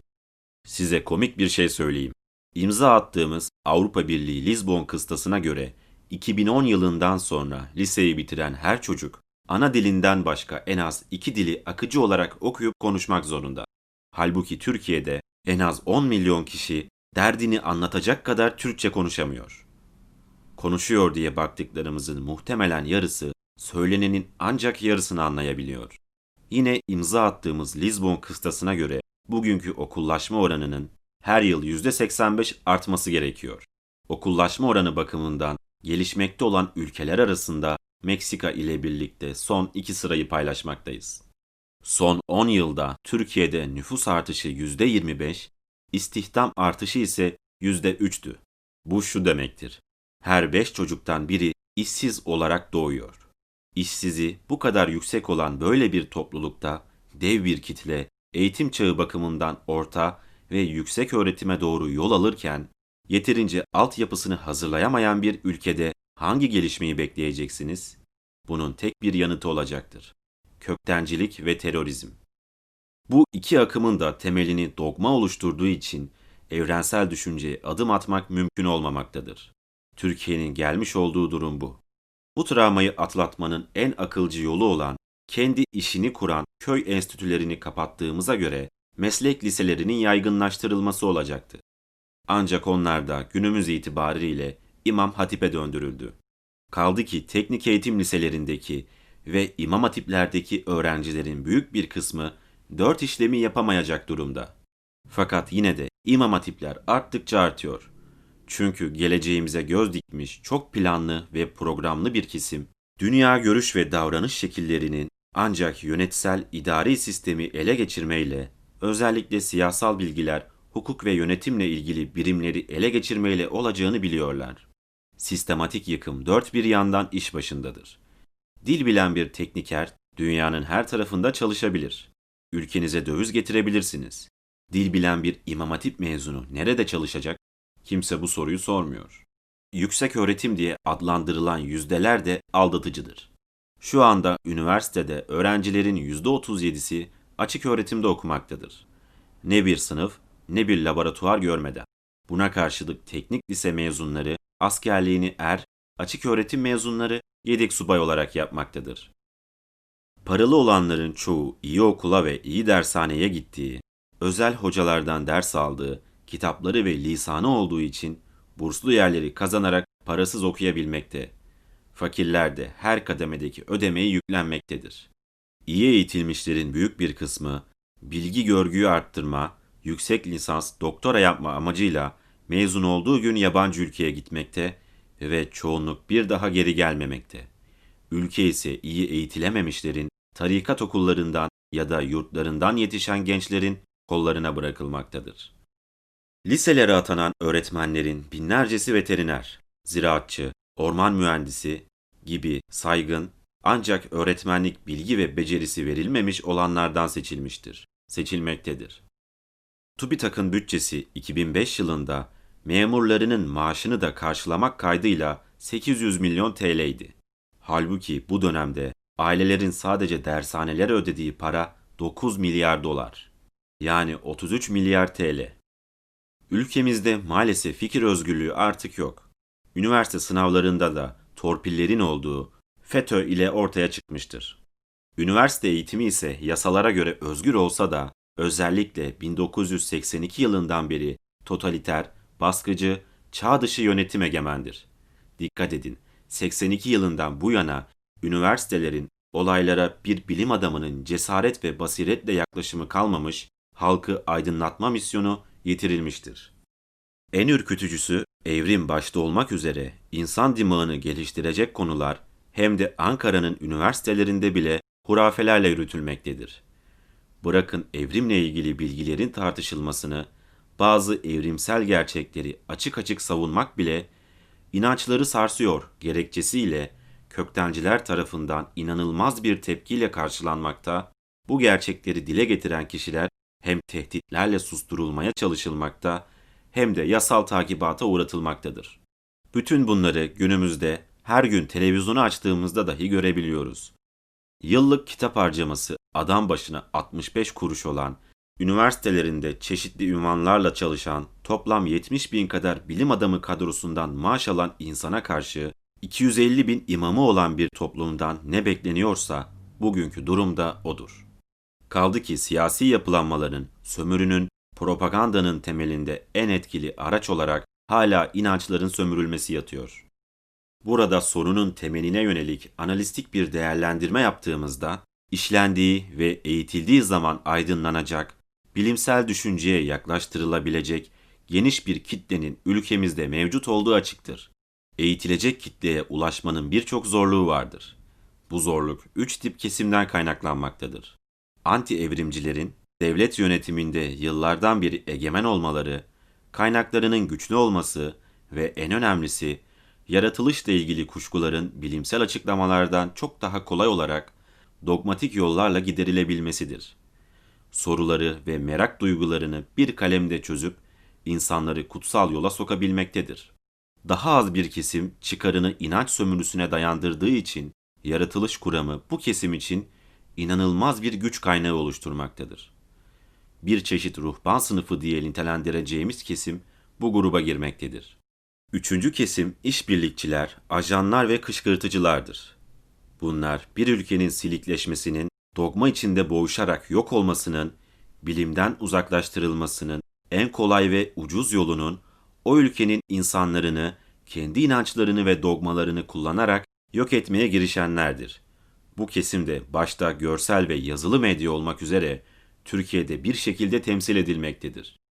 Bugüne kadar hiç kimsenin başaramadığı teknik ve mükemmeliyetle kitap, kaset, video ve internet gibi araçlarını kullanarak geniş bir kitlenin özellikle eğitim yaşındaki insanların çıkmaza sokulmasını sağlamaya çalışmaktadırlar. Bu da başarıya ulaştı mı? Bana göre ulaştı. Yapılan birkaç anketten biliyorum ki lise çağındaki öğrencilerin %70'i evrime inanmıyor. %50'si tehlikeli bir akım olarak görüyor. Yalnız %5'i evrim olabilir diyor. Bu kavga sadece Türkiye'ye yönelik bir saldırı değil. Müslümanların ve fanatik dini saplantıya sokulmuş tüm ülkelere yönelik bir operasyondur. Bu nedenle 57 dilden galiba 156 ülkeye yönelik bir saldırıdır. Çünkü tüm bu ülkelerde kutsal kitabımızdaki ayetlere dayalı yorumları ancak bu ülkedeki İslam dinine mensup insanlar okuyacaktır. Bu bir küresel İslam yıkımı politikasıdır. En ilginci de Türkiye'yi komünizmden kurtarma için yola çıktığını söyleyerek daha sonraki yıllarda yani bugünlerde karşımıza çıkacak tehlikeyi gören ve uyaran gerçek Türk milliyetçilerini çeşitli sıfatlar takarak ortadan kaldırmayı planlayan iç ve dış işbirlikçiler başlangıçta ve uzun yıllar aracı olan belirli bir dogmaya saplanmış Türk gladyosunu tetikçi olarak kullanmış ancak bu görevi günümüzde başka bir davranış biçimi altında bu sefer toplumu bilimsel düşünceye aşina yapmaya çalışan insanları yani bizleri hedef almış tutucu ve gerici gladyos denmiştir. Şu anda Türkiye'nin geldiği nokta budur. Seslendiren kişi olarak şunu belirtmek istiyorum. Kitap 2006 yılında yazılmıştır. Bakın o dönemde bile e, gerçek Türk vatanseverlerine, gerçek Atatürkçülere, Türk milliyetçilerine Fethullah Gülen örgütünün burada Gladio olarak bahsediyor.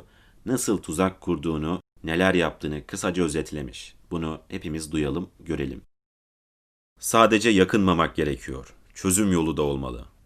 Bütün bu anlatılanları sizin de bildiğinizi biliyorum. Durum tespiti yapmaktan bıktım. Bıktık. Yakın zamanda göreve başlayan bir Milli Eğitim Bakanımız Almanya'ya durum tespiti için bir seyahat yapma arzusunu dile getirince Alman Eşdeğer Bakanı aynen şu cümleyi sarf ediyor. Bugüne kadar Türkiye'den gelen bakanların hepsi durum tespiti için geldiler. Bu bakan da bu iş için gelecekse gelmesin. Artık bir eylem ya da çözüm önerisi sunmalarını bekliyoruz. Onların tespitini ayıracak zamanımız yok. Ben de bu bağlamda tespiti bırakıp bazı önerilerde bulunmak isterim. Eğitime yatırılan kaynağın ürününü en az birkaç on yılda alırsınız. Halbuki siyasilerin rant elde edebilmesi için bu kadar zamana tahammülleri olmaz. Bu nedenle eğitim yönetimini ve işlerini altyapısı bilimsel ilkelere dayandırılmış, büyük bir kısmını teknik kadronun oluşturduğu özerk bir kuruma bırakmak gerekebilir. İmam Hatip tehdidini bertaraf etmek için bir gecede 8 yıllık eğitime karar verenler, amaçları iyi niyetli ve doğru olmasına karşın bilimsel bir altyapıya dayanmadan alelacele karar vermelerinden dolayı birçok okulun kapanmasına neden olmuş, 8 bin köyü sadece imamların yönetimine bırakmışlardır. Bunların yoğun propagandası ile bir imam başbakan olmuş, yakında da büyük olasılıkla benzerini Cumhurbaşkanına getirecekler. Ancak akademik başbakanlarımız olan Profesör Doktor Erbakan, Profesör Doktor Çiller, Türk tarihinin üniversitelere en az kaynak ayırdığı dönemlerden biri olmuştur. Bu kişilerin bir akademisyen kazanmak zorunda olduğu bilimsel düşünceye sahip oldukları konusunda derin kuşkularım var. Bugüne kadar ise hala eğitim öğretime en büyük yatırım Mustafa Kemal Atatürk döneminde yapılmıştır.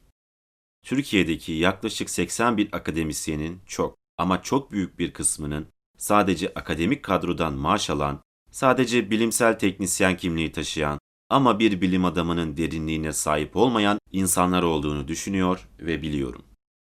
Konuşması gereken kesim konuşmuyor, düşünmüyor.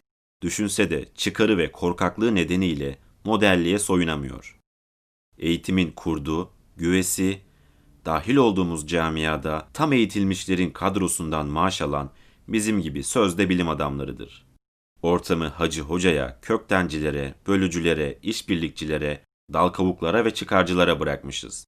Üniversitedeki eğitim, YÖK'ün 2007 yılının başında açıkladığı gibi %80 teorik, deneysel olduğu söylenenlerin de önemli bir kısmının teorik olduğu söylenebilir.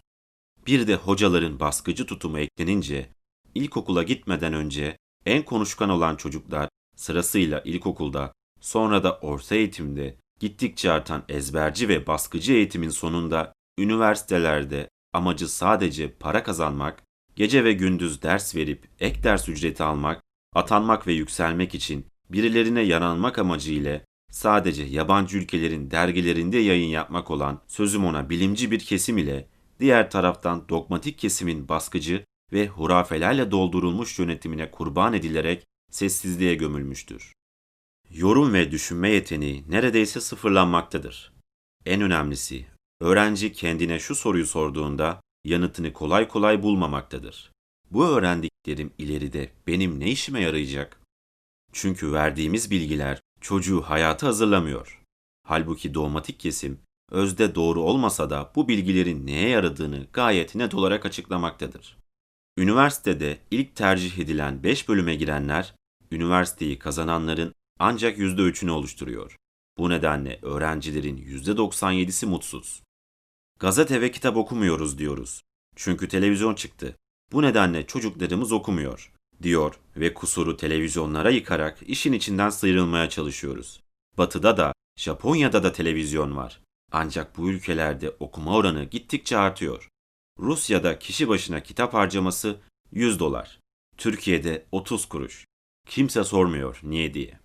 Batı dünyasının hazırladığı çok güzel belgeseller var. Çoğu da biyoloji ile ilgili. Bu belgesellerde evrim konusu çok net bir şekilde incelenmesine ve anlatılmasına karşın Türkiye'de büyük bir kısmı yeşil sermayenin ya da kökten dincilerin ya da tutucu yerel yönetimlerin ya da işbirlikçilerin elinde olan televizyonlarda çarpıtılarak, ayetler ve hadisler araya sokularak bilimsel olan konular dogmatik yaklaşımın altyapısını güçlendirmede kullanılıyor. Ya da YouTube'dan göreceğiniz gibi birçok yabancı belgesel bu görsel ülkenizde yayınlanamıyor. Yazısı ile maalesef Türkiye'mizde yayına sokulamıyor. Bu çarpıtmalarla ilgili olarak RTÜK'e yapılan şikayetler ise ne yazık ki RTÜK'teki tutucu yetkililere havale edilerek şikayetlerin gereği hiçbir zaman yerine getirilemiyor. Bu eksikliği gidermek için ülkelerimizin çevremizdeki nesnelerle anlatabileceğimiz belgesellere yönelmesinde büyük yarar görmekteyim.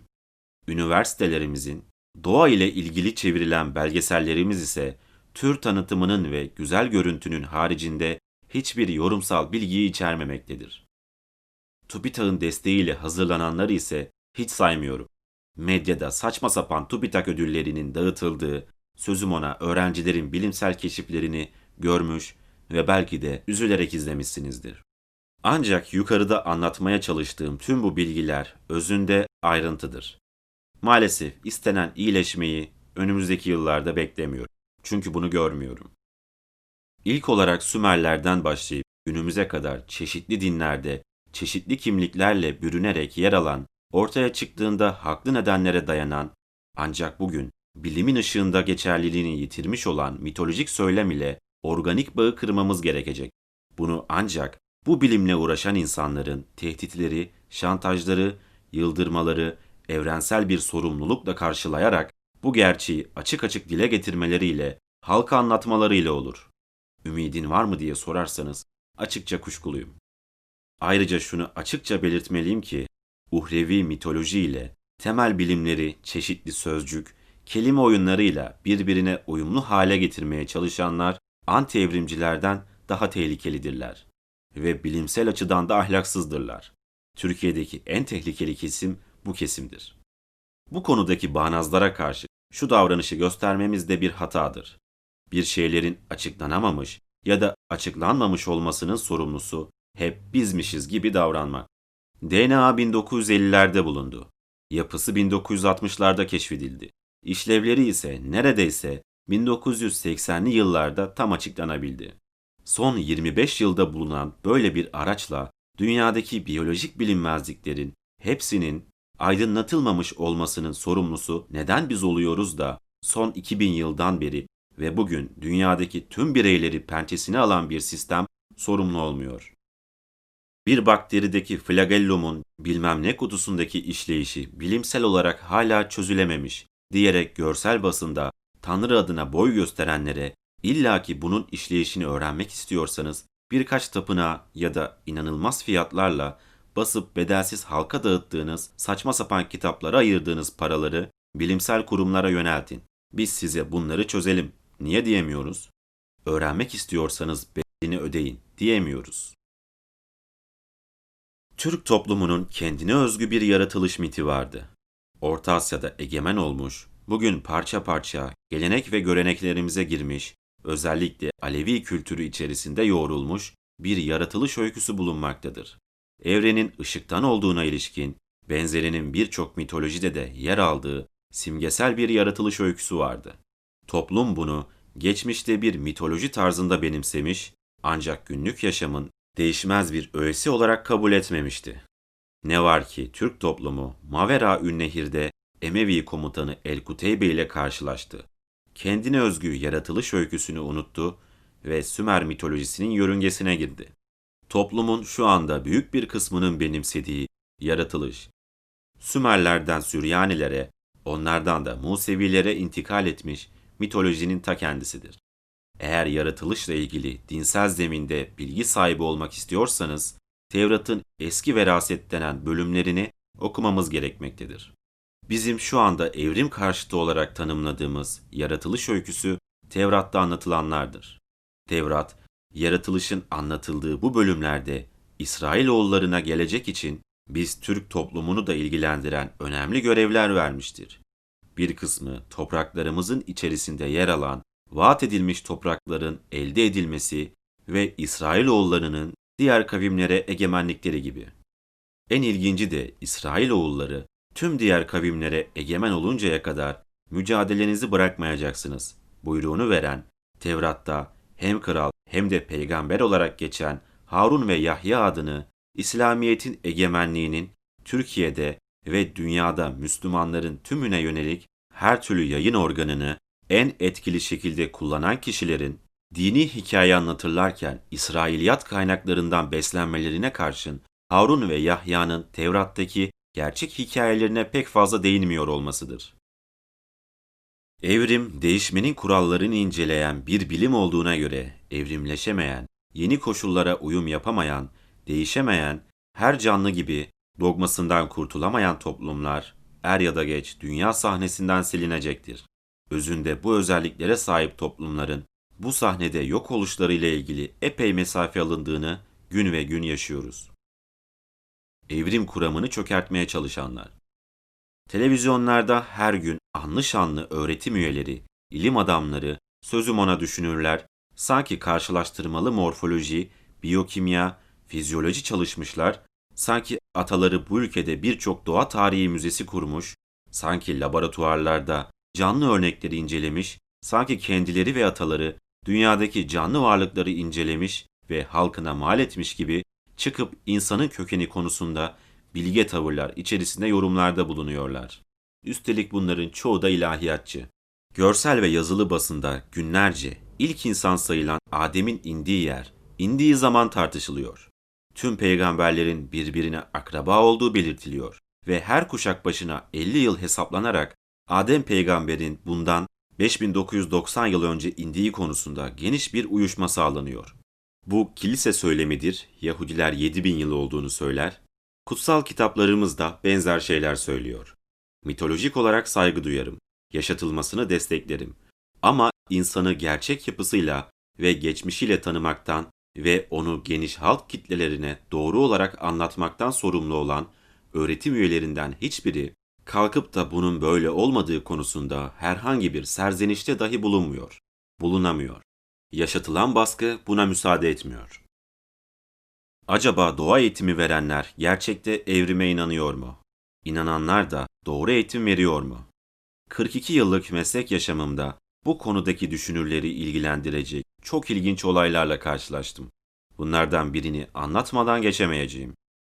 Evrim kitabı yazmış, yıllarca Türkiye'nin en büyük üniversitesinde bu konuda ders vermiş, saygıdeğer, rahmetli bir hocamız bir gün beni kimsenin olmadığı bir odaya çekerek sana bir şey sormak istiyorum Aliciğim dedi. Buyur hocam dedim. Sen gerçekten evrimleşme olduğuna inanıyor musun dedi. Hiç kuşkum yok hocam. Elimizdeki sayısız bilgi bunun böyle olduğunu gösteriyor dedim. Sizin kuşkunuz var mı hocam? Yıllarca bu dersi vermiş ve kitabını yazmış olmama rağmen evrimin gerçek olduğunu bilsem de Müslüman olduğum için inanmıyorum dedi. Bu nasıl bir çelişkidir böyle? O an işimizin çok zor olduğunu fark ettim. Benim birçok hocadan farklı olarak evrimi yok popülasyon genetiği, yok gen kaymaları, yok mutasyon gibi evrensel gerçeklere dayalı olarak anlatma yerine bu ülkenin geleneksel mantığı ile ve yalın olarak anlatmaya başlamamın nedeni de budur.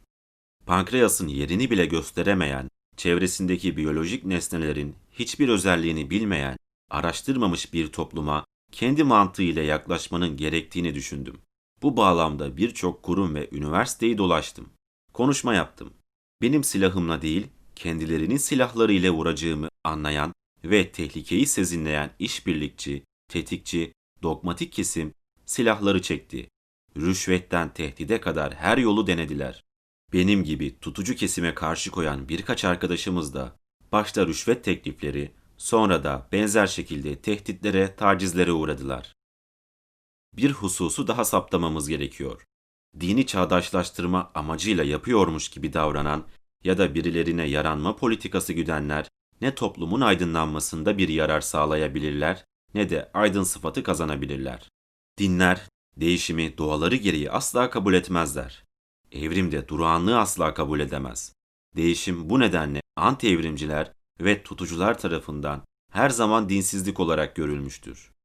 Gel gelelim ki değişim sömürünün, yalanın, talanın, kötülüğün zehiri, bilimsel düşüncenin ise gıdasıdır. Ancak değişim düzenleri değiştirir ve ancak değişim ekonomik eşitliği, dürüstlüğü tekrar getirir. Evrensel insan ve bilim dünyasının insanı değişimi benimseyen insandır. Değişim yoksa orada insan da yoktur. Hatta evren de yoktur. Geleneğinde kökten dinsel öğreti, temel düşünce sisteminin en önemli unsurunu oluşturan bir toplumda laikmiş gibi davransa da hele devlet politikası, eğitim anlayışı ve harcamalar önemli ölçüde dogmatik bir öğretiye destek sağlamaya yönelik ise bu topluma değişimi anlatamazsınız. Öğretemezsiniz. Bu nedenle boşuna uğraşmayın. Evrimin kurallarını, kanıtlarını toplumun her bireyine anlatsanız da, kütüphaneler kursanız da eğer dogmatik düşünce egemen ise sonuca ulaşamazsınız. Dogma ile evrimleşme birbirine zıt mantığı içeren iki kavramdır. Bunları birçok üniversite mensubunun yapmaya çalıştığı gibi uzlaştırmaya çabalamanın anlamı yoktur. Açık söyleyeyim, bu konuda gri yoktur. Ya aktır ya karadır. Değişmez kurallara saplanmış bir toplumu değişmenin kurallarına göre yetiştiremezsiniz.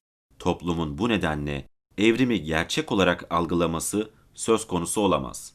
Bu algılama ancak dinsel öğelerin izin verdiği ölçülerde olacaktır. Son söz ne yapmalıyız?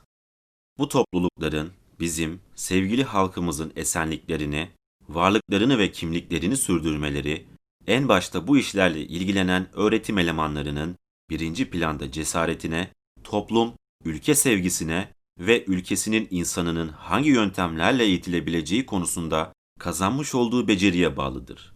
Bu dogmatik eğitim sürdükçe evrimsel mekanizmaları açıklayan yeni bulguları bitmez tükenmez bir çabayla anlatmaya çalışmanın büyük bir yararı olmayacağını bir daha vurgulamak istiyorum. 42 yıllık yoğun deneyimim bunu gösteriyor. Her defasında tutucu kesim önünüze açıklanması gereken bir bilinmezi Tanrı'nın bir sırrı olarak getirecektir. Kendisi hiçbir şeyi açıklayamaz. Fakat yine de siz ona bunu açıklamak için anaforun içinde sadece çırpınacaksınız. Halbuki dogmaların kökenini, gelişimini, çelişkilerini, yanılgılarını ve çıkmazlarını açık açık anlatmaya başlarsanız bu kafaları kumdan belki çıkarabilirsiniz. Tabi eğer bu cesareti gösterebilirseniz. Dünyanın en büyük psikoanalizcilerinden biri olan Carl Jung'ın dediği gibi sorunların üzerine doğrudan yürüyen insanlar asil ve sağlıklıdır. Bahane uyduranlar ve olmayan bağlantıları varmış gibi kurmaya çalışanlar korkaklar ve hasta ruhlu insanlardır. Belki de Türk tarihinin ve İslam tarihinin en uzun evrim eğitimini vermiş, bu kavgaya müdahil olmuş, 42 yıldır evrim anlatan, konuşmalar yapan biri olarak size son olarak şunu söylemek istiyorum. Çeşitli boyalarla defalarca boyanmış, yama üstüne yama yapılmış, parça parça dökülen bir duvarı yeniden boyama çabanız hiçbir işe yaramayacaktır. Eğer sorunu çözmek istiyorsanız ilk olarak kat kat üzerine bağlanmış eski boyayı sökmeniz gerekmektedir. Hedefi doğru seçin, yöntemini doğru kullanın derim.